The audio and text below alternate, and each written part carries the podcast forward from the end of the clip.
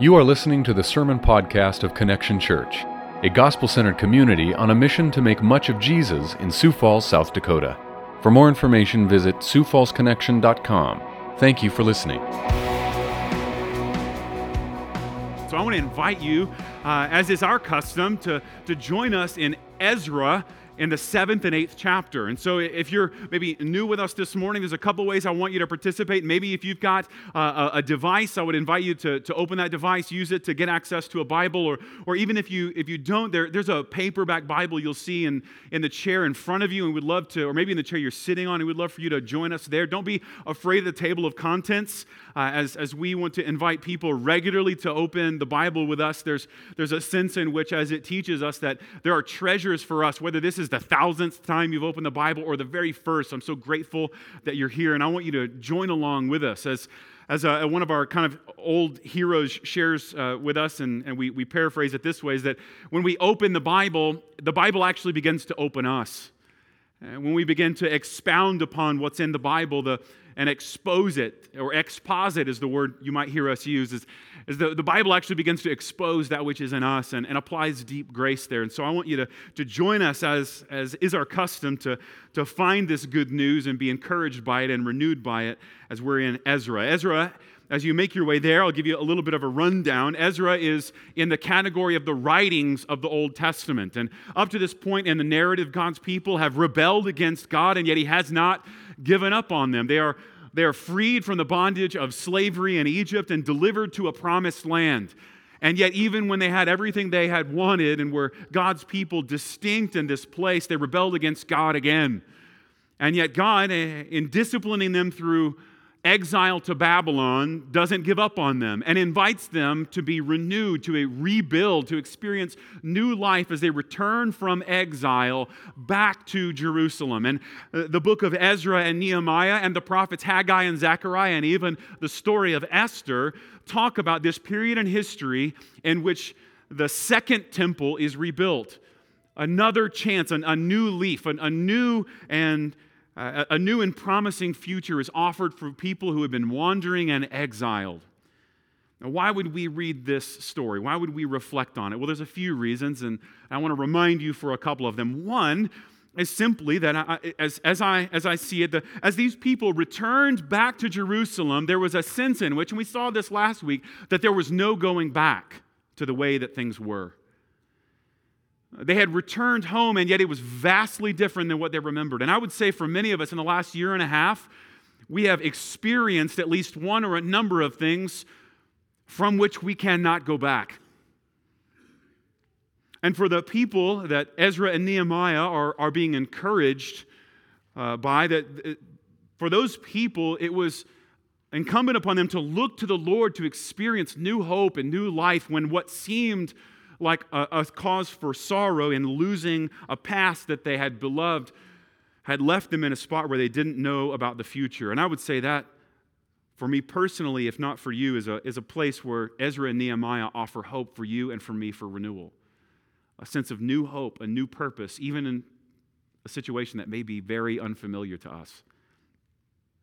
But as we'll see, especially from here to the end of Nehemiah, as Ezra and Nehemiah were one unit to begin with when they were, when they were added to, to the canon of Scripture, we also see an example of what godly leadership looks like and how God uses people to love and care for us and to serve us.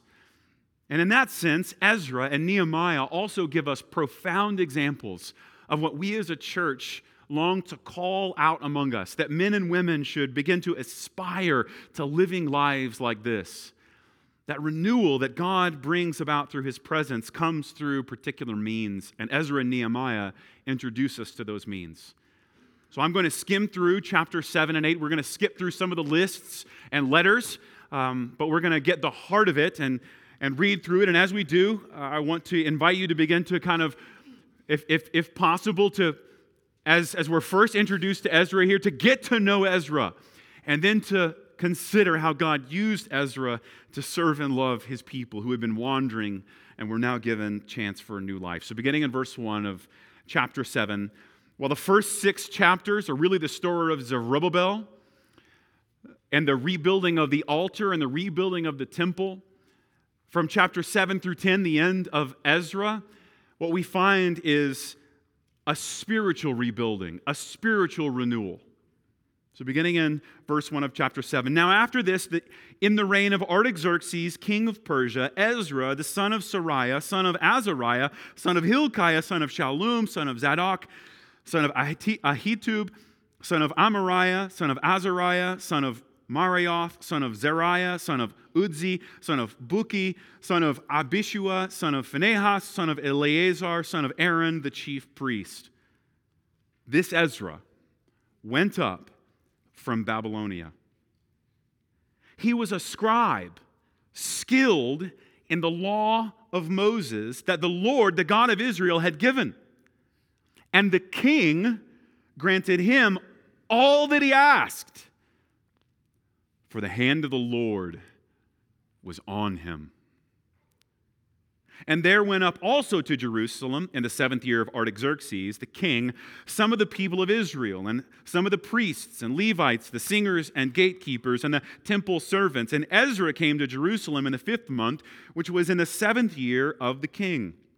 For on the first day of the first month, he began to go up from Babylonia. And on the first day of the fifth month, he came to Jerusalem. For the good hand of his God was on him.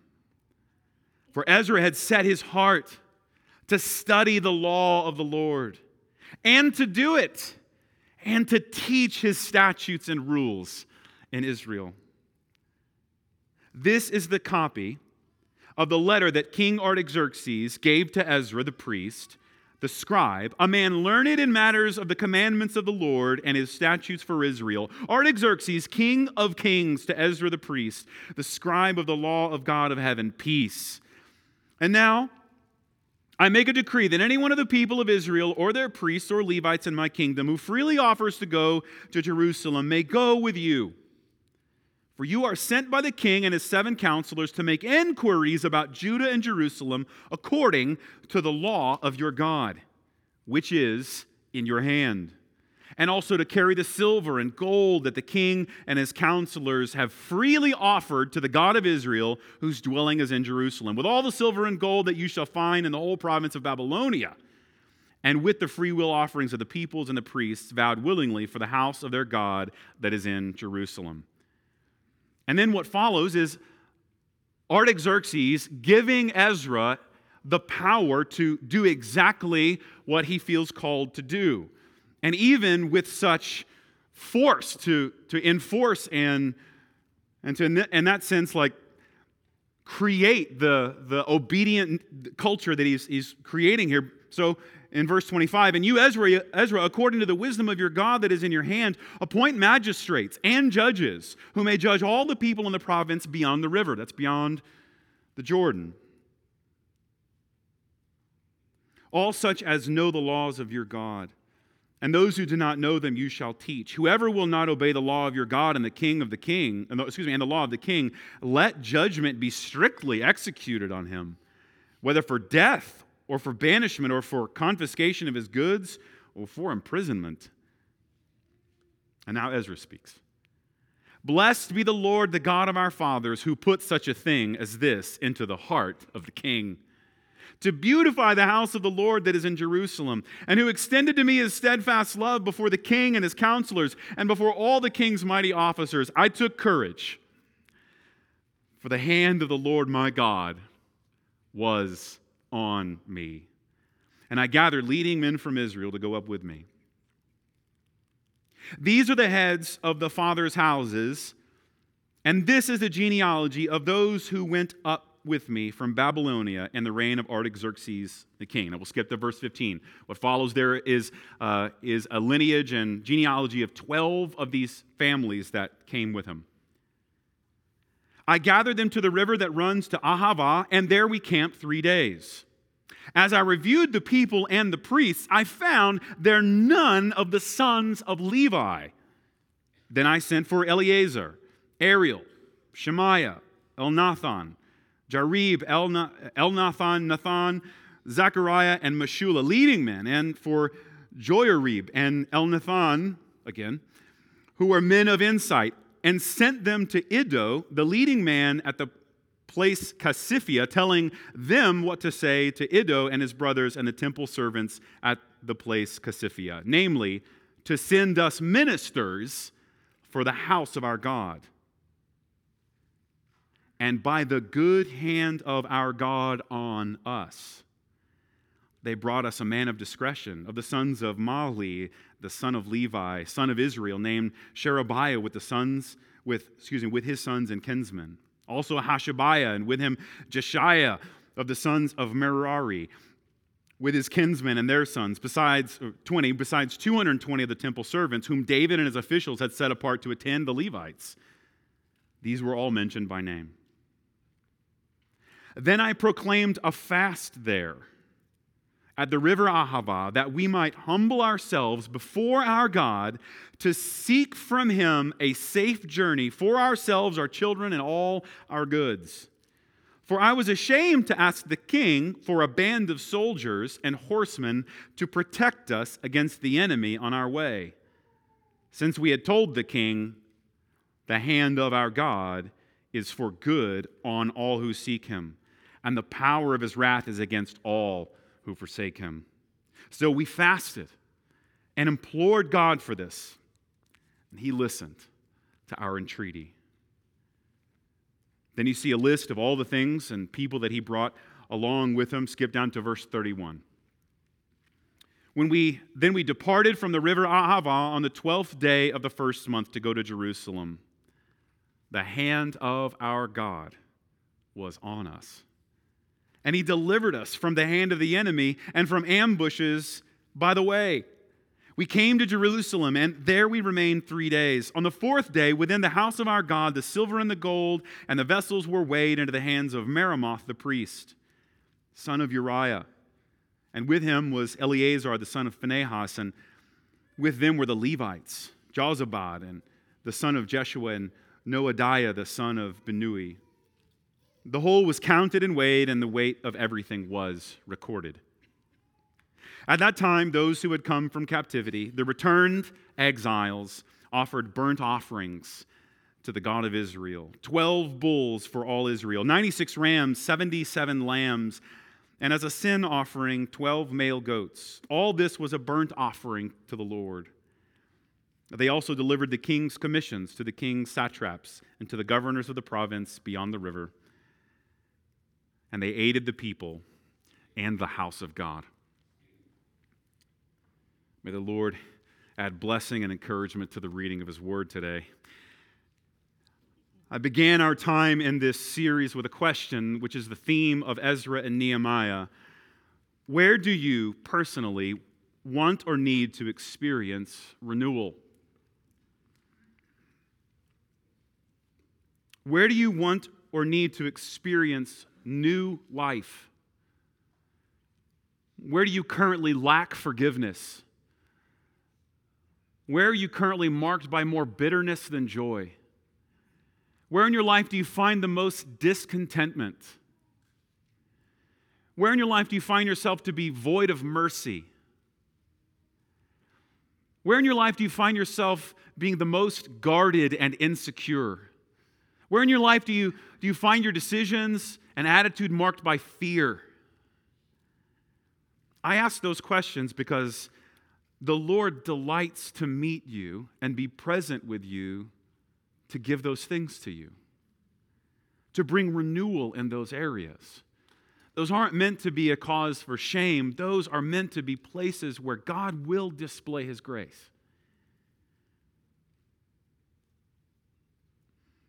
The first six chapters of Ezra, as I shared with you before, more properly probably called Zerubbabel, should have been three books Zerubbabel, Ezra, and Nehemiah. But Ezra, being a scribe, recorded the history of those first six chapters. In many ways, serve as a prologue to the actual ministry of Ezra, which is chapters 7, 8, 9, and 10.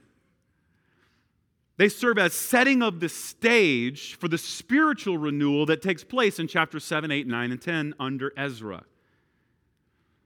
And so, in the two chapters we read, I'll, I'll point to you, we saw an introduction of Ezra, got to know him, his lineage.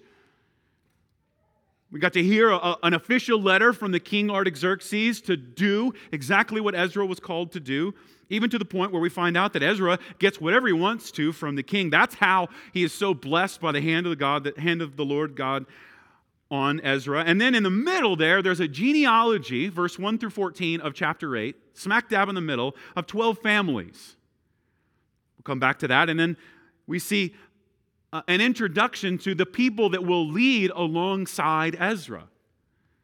People, the Levites, who will come and serve the priests and lead these people along with them.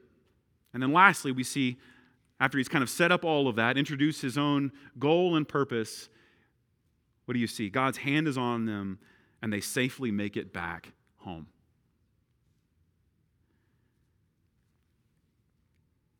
Up to this point, as, the, as Cyrus, the king of the Medo Persians, in chapter 1, verse 1, issues an edict that the people will be invited to return after the Babylonian captivity to their home, some large chunk of time has passed. We saw last week, if you remember, it, it took almost 20 years roughly uh, for the temple to be completed.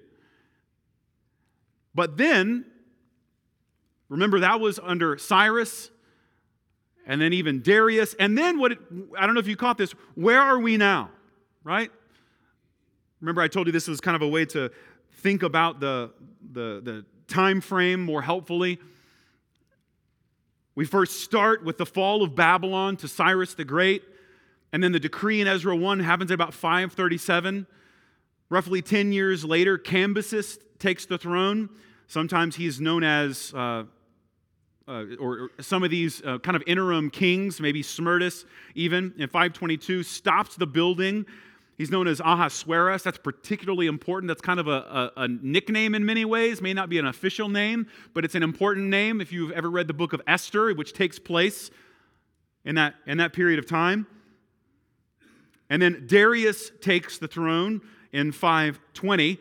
That's where we saw ourselves last week. And the, the completion of the temple, the building is resumed because of the preaching of Haggai and Zechariah. And then count over the time now between the completion of the temple because of the, uh, the preaching of Haggai and Zechariah and the endurance of these people through adversity, all the way through the reign of Xerxes and then Artaxerxes first in 465, to the point where what we just read takes place in about 458, right? Seventh year. Did you hear that? So think of it. A good 60 or so years has passed since the completion of the temple.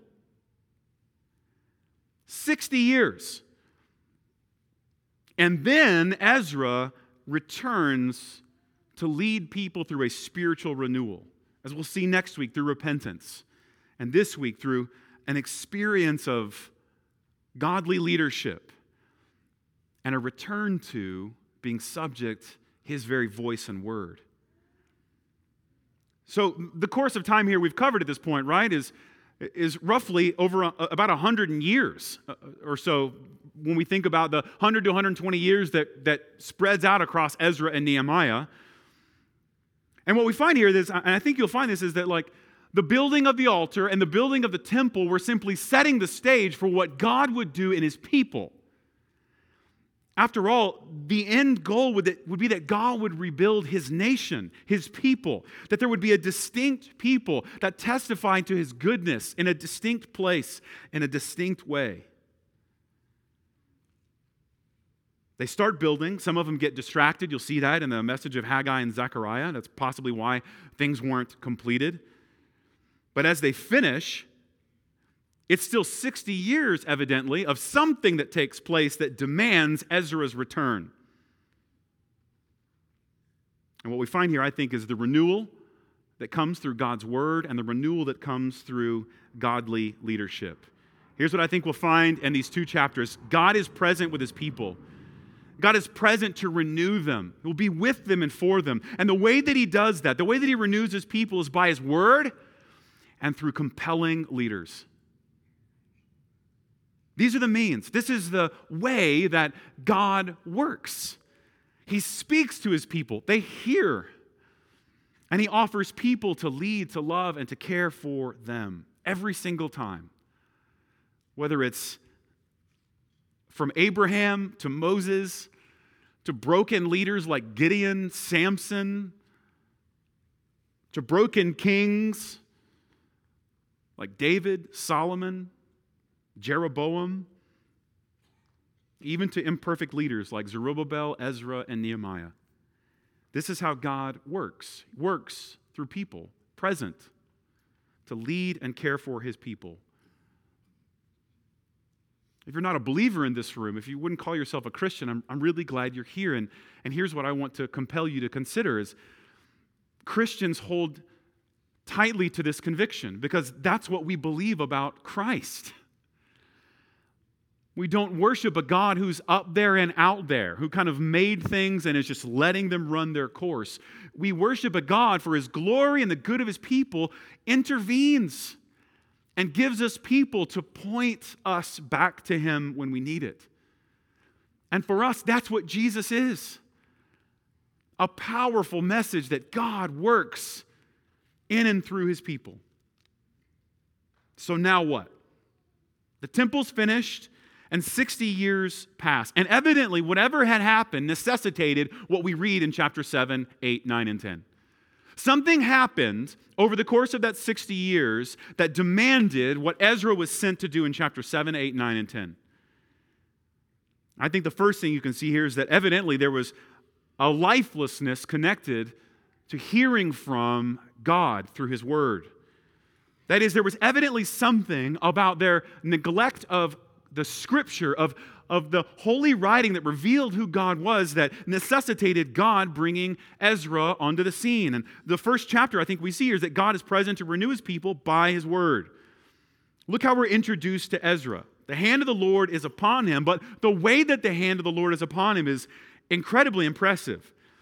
But the way that we're first introduced to him is in verse 6. Ezra, after his lineage, comes from Babylonia, and he was a scribe skilled in the law of Moses that the Lord, the God of Israel, had given. And the king granted him all that he asked, for the hand of the Lord, his God, was on him. So the hand of God was on him, that not only that he was evidently competent in the way that he explained and expounded upon the scripture. That is, at this point, the law of Moses, the story of who God was and how he redeems and delivers his people, even though they kick and scream all the way across the wilderness. He delivers them across the wilderness, and even in this case, delivers them out of exile. I shared it with you before, and you'll see this toward the end here. Is this is a second Exodus. And Ezra, in that sense, and Nehemiah serve as kind of like a second Moses. So that even here you see he refers back to the law of Moses. Evidently, there was something that was ignored, something that had been overlooked. And then we find something compelling about Ezra in, in, verse 10. Look at there. For Ezra had set his heart. I love that language, right? Like, I mean, that, that's, that's just a powerful invitation for reflection, isn't it? To ask yourself, even now, what is your heart set on? Like, what drives you, motivates you, right? And, and, and look at what Ezra has heart, his heart set on to one, study, understand, search the law of the Lord. Two, here, this from sounds like the, the letter of James, not just to be hearers, but doers of the word, to do, to live out what he understood and searched out in the law of the Lord. And three, to teach it, to pass it on to others. And here we have a, a, a beautiful blueprint for what it means to be after God's own heart, to have our heart set on His purpose. That is to actively understand His voice and hear it regularly, and to, do so, to hear it in such a way that you live it out, and to live it out in such a way that other people come to know our God. Renewal comes through God's people setting their hearts on His voice, obeying what they hear and then doing so in such a way that compels others to hear it as well. Remember that question I asked? What place in your life do you want or need to experience renewal?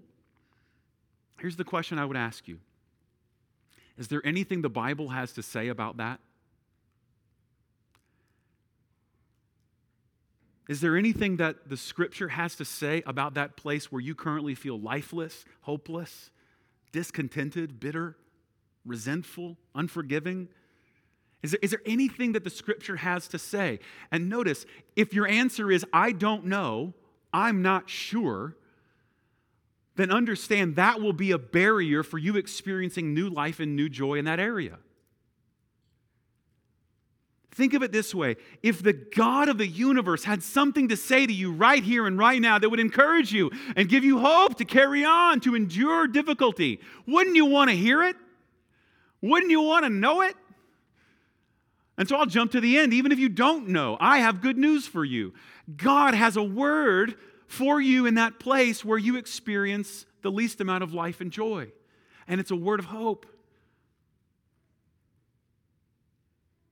And renewal comes when we know that God has something to say to us. The God of the universe actually hears us and responds to us. And He has brought to us His scripture, His word, is revelation of Himself, so that we would never again wonder if we're alone or without hope or without purpose.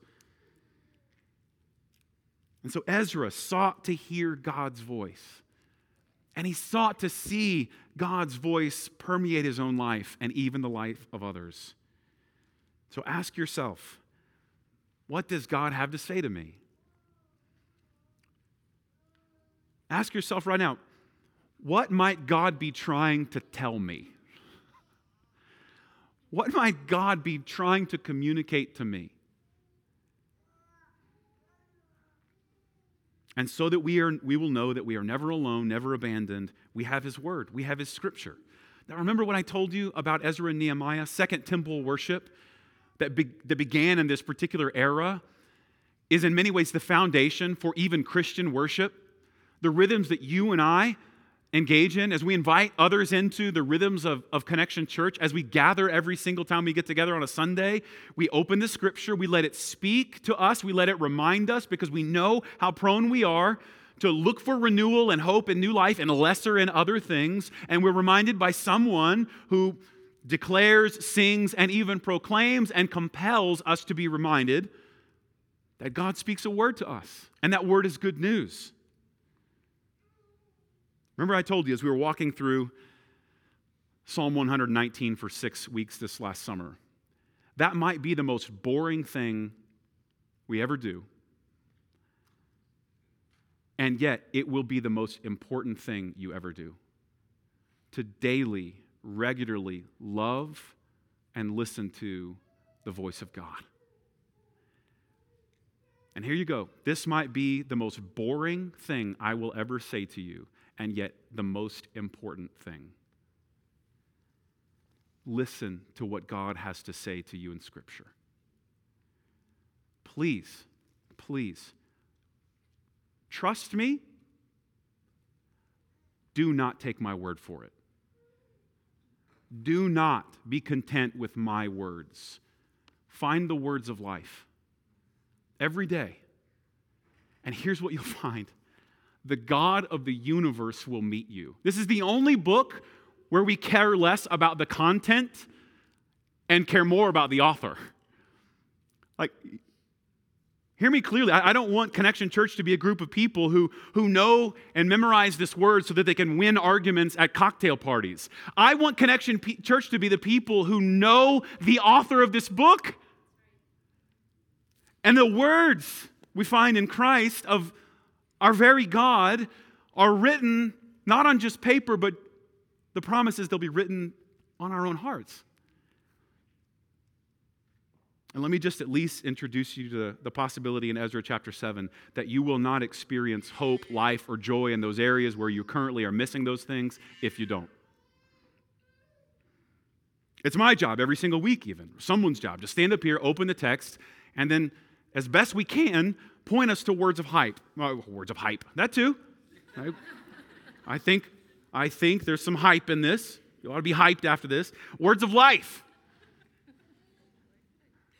Words that, as, as the, I, I love it, like when the world kind of turned on the apostles and Jesus started speaking hard words like, man, if you don't love me, like if you love me, you're going to drink my blood. And people just started leaving. And the apostles were like, man, this is a hard teaching. And, and Jesus even said, you want to leave too?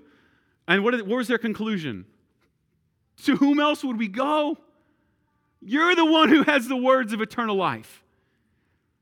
Friend, these are the words that give us life and give us hope. And if we're going to experience renewal personally, or even as a church, in a new era that's before us, it will be because we regularly hear from God Himself. Hear the good news in this, right? This is a place where the enemy wants to cause a lot of shame right? This is where you know and, and this is where even i think pastors can and leaders can do a bad job of this. And this is where i can just shame you. Like you haven't and, and again if you're not a believer this you're you're immune to this. You're you're lucky in this one. But if you have baggage from the church like this is where you can go like you haven't been reading your bible have you? You know you're not reading your bible enough right and that's and that's unhelpful that's a, that's the work of the enemy because after all i've never met anyone who at the end of the day goes like you know what i did way too much of today I read way too much of the Bible today. Man, just like totally, just like spent, I, I just sat there listening to God all day, way too much. Right? So, so don't let this, don't hear this as a, a, as a shame and condemnation of something you're not doing. Hear this as good news, a word from God Himself that you're missing. That the God of the universe has hope and encouragement for you. Think of it as a notification you have on your phone that comes every day from the creator of the universe. Wouldn't you want to check that? But look at what he does. Look how Ezra leads through renewal. I think we get some beautiful pictures of what, what a godly leader, compelled by God's word, is able to do. It says there in verse 14 that he made inquiry. You're sent by the king and his seven counselors to make inquiries about Judah and Jerusalem according to the law of your God, which is in your hand. So, do you remember what I told you? It's, a, it's like a, a quote of Charles Spurgeon that we open the Bible, but it actually opens us. Did you hear that? Notice that, that what Ezra does there, he, he doesn't just say, hey, you guys should open, you should open the Bible, listen to God, and then ask him questions. That isn't how that works. Instead, we open the Bible, we hear the scripture, and it asks us questions. It inquires of us. Maybe think of it this way His word that brings renewal probes into the depths of our souls. So let me ask it this way Who have you given the right to make inquiry into all of your life? Think of it this way. We talk about this in church membership. Covenant membership is that we relinquish the right to ever say none of your business ever again. And I know for many that's a terrifying thing. But I think it's terrifying just because you haven't experienced God's word when it, when it dips deep into your soul. That, that thing that you want to keep a secret more than anything else is the place where God wants to bring the most grace and the most healing and the most hope. That thing you're terrified of everyone finding out about you, that you don't want to say, and you're hoping I don't mention. That thing is the place where you're lacking joy, you're lacking trust, and God wants to give you more hope and more safety there than you can imagine. So I'll ask it again Who have you given the right to make inquiry into all of your life? It starts with Jesus. It starts with the God of the universe to say, God, you, I mean, this is, this is the irony of it, right? Like, as though, as though God doesn't already know. The omniscient God already knows what you wish He didn't. He already knows. Not shocked by it. But then when that settles into you deeply, you actually welcome the scripture to come give you more and more grace, to give you more and more joy. And I trust that because I see what the word does in people. I trust that the Lord has put around you people that you can trust with this. You can trust them to make inquiry in light of God's word. And maybe for some of you, that was wielded hurtfully in the past. I hope, I hope you'll find the grace to forgive whoever did that. But I, I want you to know the Lord means to give you hope and joy in the place where you currently feel the most hurt. He's a forgiver, He's also a healer. And just like the story of Ezra and Nehemiah, he restores and rebuilds what's been torn down and broken. And the way that he does it, you see here, is that His word makes inquiry. Maybe think of it this way What questions is God asking of you right now? Again, they're rhetorical questions. He already knows the answer. But might even now you begin to relinquish control and hold on those things and experience the grace that comes when we hear God speak an intimate word. Right? There's, there's, just, there's just nothing better than that. And the place right now where you're working as hard as you can to win people's approval, to hear the voice of the Lord speak deep into your soul, you're mine. I receive you. And for many of you who walk around with guilt and shame, to hear the voice of the Lord to the depths of your soul say, I've done everything that's necessary. You're perfect and spotless before me.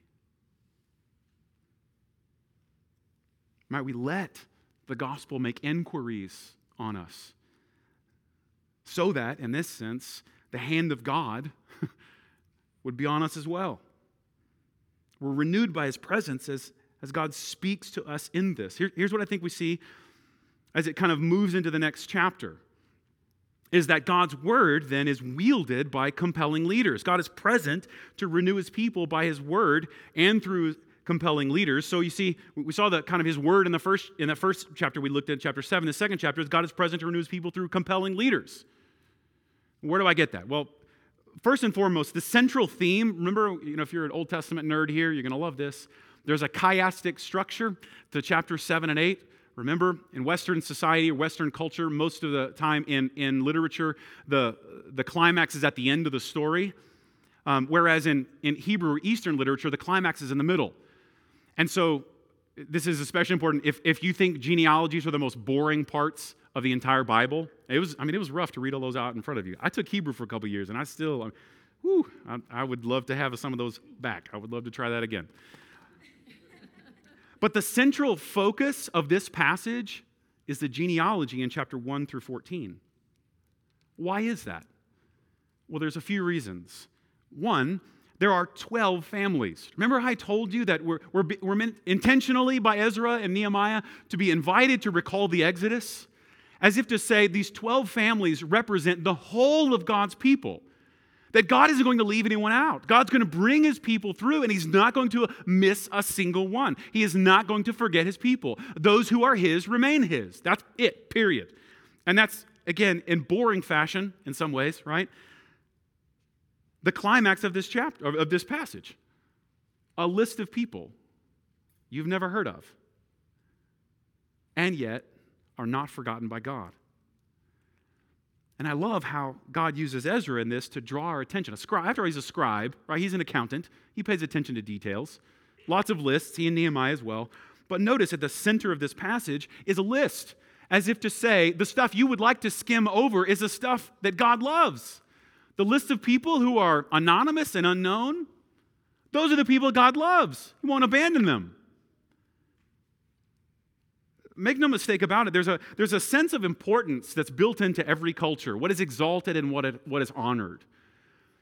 And, and the enemy would love to use that sense of importance based on like people who have the most influence. I mean, just like if you're the most influential or if you're like the, you know, most famous, most accomplished, right?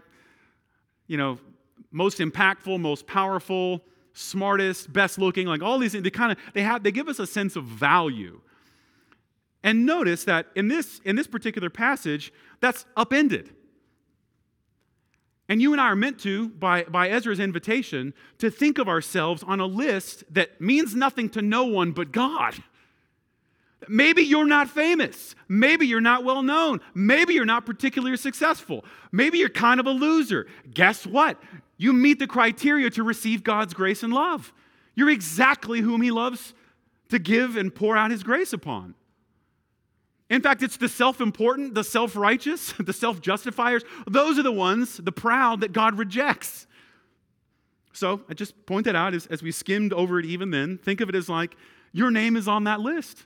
Because of Christ, now in Christ, we belong to God, and, and therefore, in that sense, we are remembered. We're on a list that matters. And Ezra helps lead them to see that.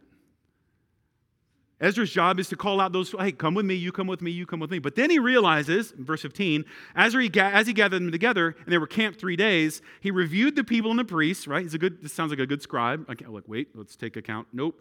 And he, and he sees that there's no Levites.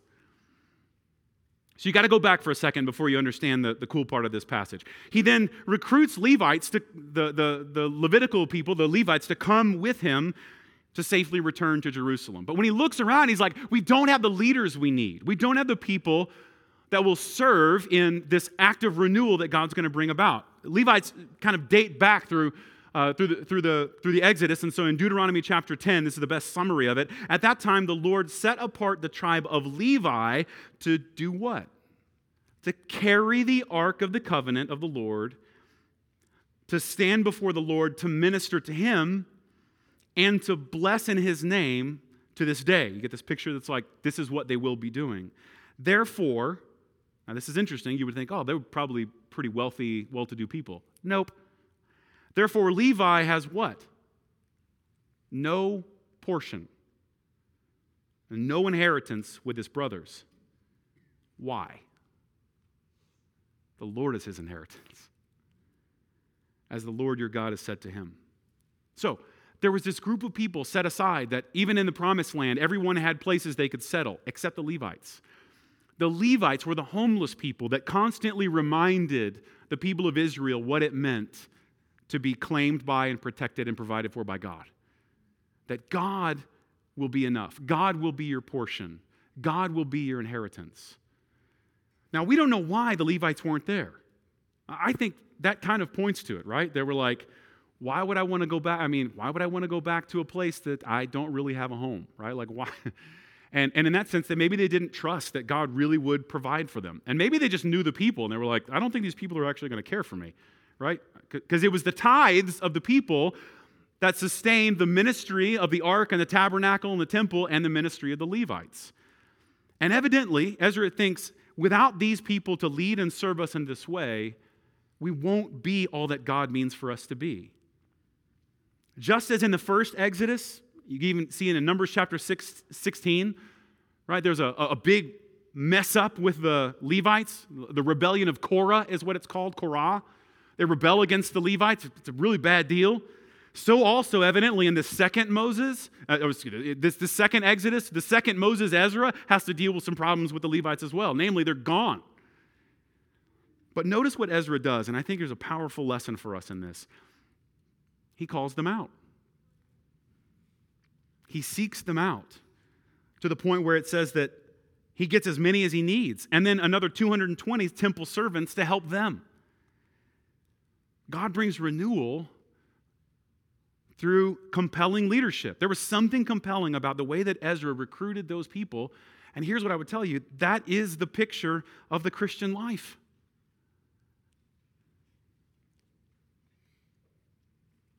We don't know why they weren't there. But Ezra, knowing God's word, knew that they needed to be there. They needed to recruit people who would lead, and in this case, who would take responsibility for what mattered the most.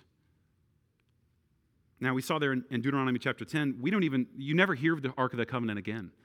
That's probably one of the things that was saddest about Second Temple, the Second Temple, is they didn't have the Ark. It was probably destroyed, obliterated in the, in the exile. But there was a sense in which that they needed people who would serve and lead them, namely the Levites. And they knew if they didn't have them, people who would take responsibility for others, who would take responsibility for the spiritual well being of others, they weren't going to experience renewal and rebuilding of God's people.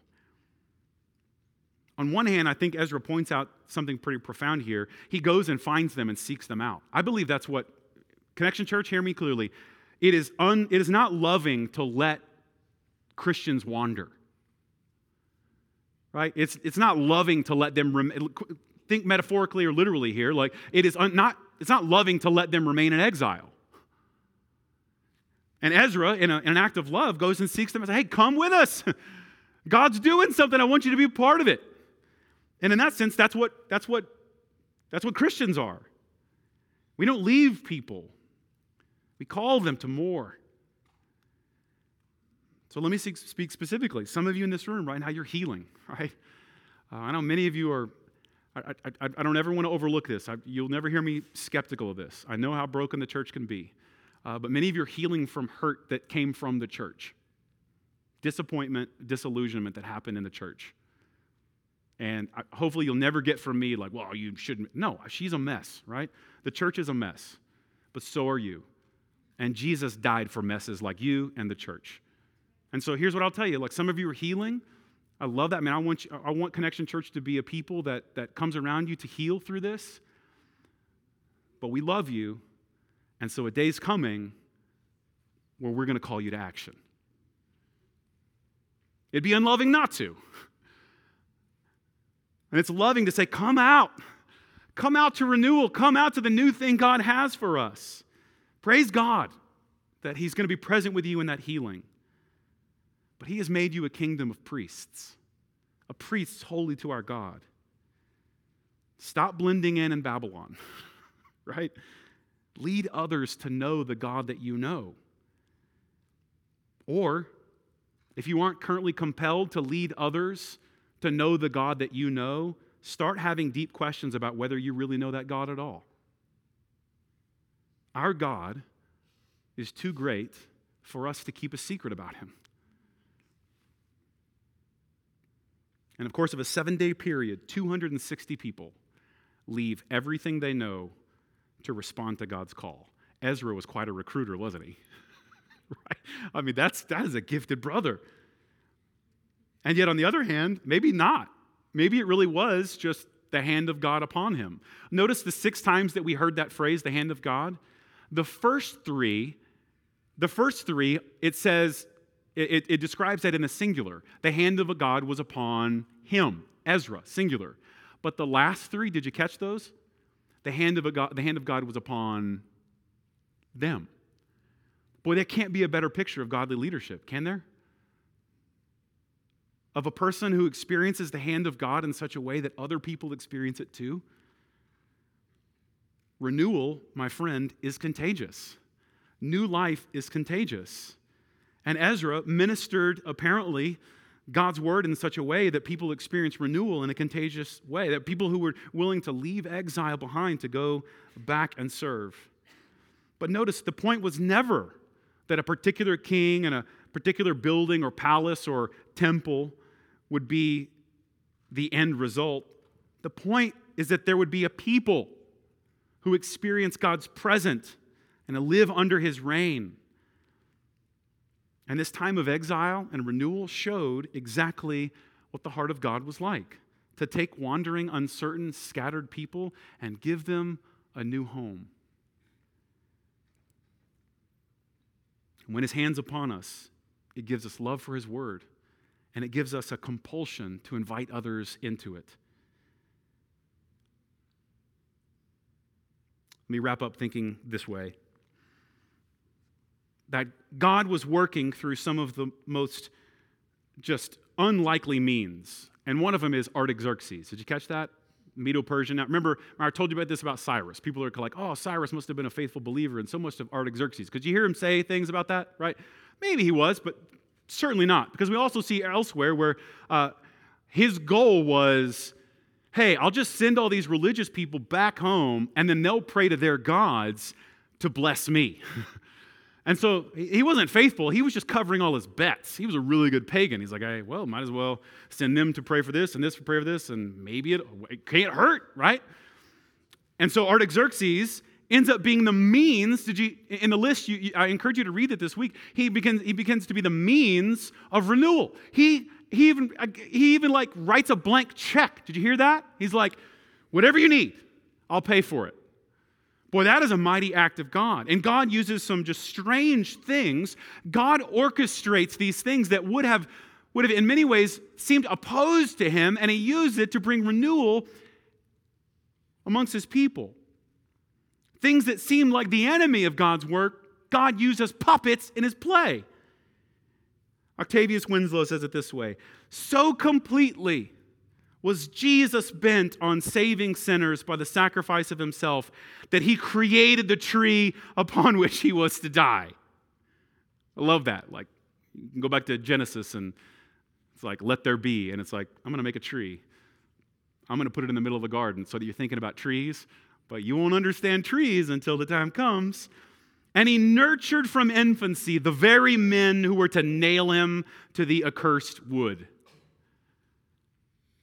Friend, the experience of renewal in chapter 7 and 8 is that God worked through some unlikely circumstances, orchestrated all of them to give them new hope, new life, and a new future. And there is no greater example of that than when we see Jesus willingly submitting to the will of the Father to wicked men and a cursed tree to take all of what would seem like opposition to God to bring about the salvation of his people.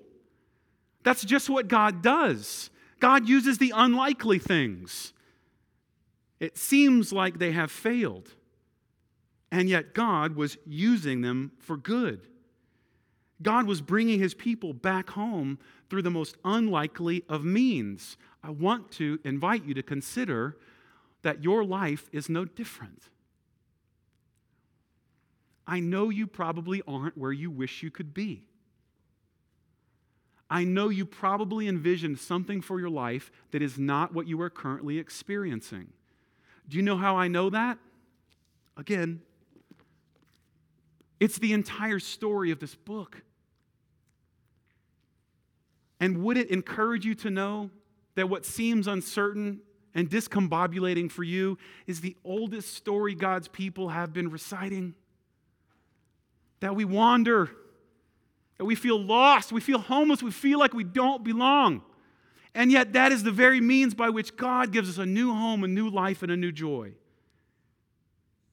That He takes an old rugged cross and uses it as an instrument for life and hope. I say homecoming, but in some sense, these people never even knew Jerusalem was their home, right? So much time has passed, most of these people had never even seen Jerusalem. And so, for many, that when I say that God preserves his people through exile and brings them home, it's never crossed, in this case for Ezra, it's never crossed their mind that they didn't belong in Jerusalem. And so, for you, even, if I say that God preserves you through wandering and exile to bring you home, many of you didn't even think that you were homeless.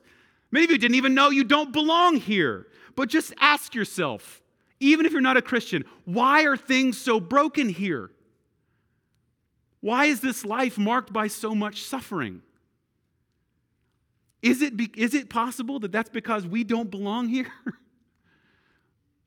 we were created to be satisfied and renewed in another world, in another existence.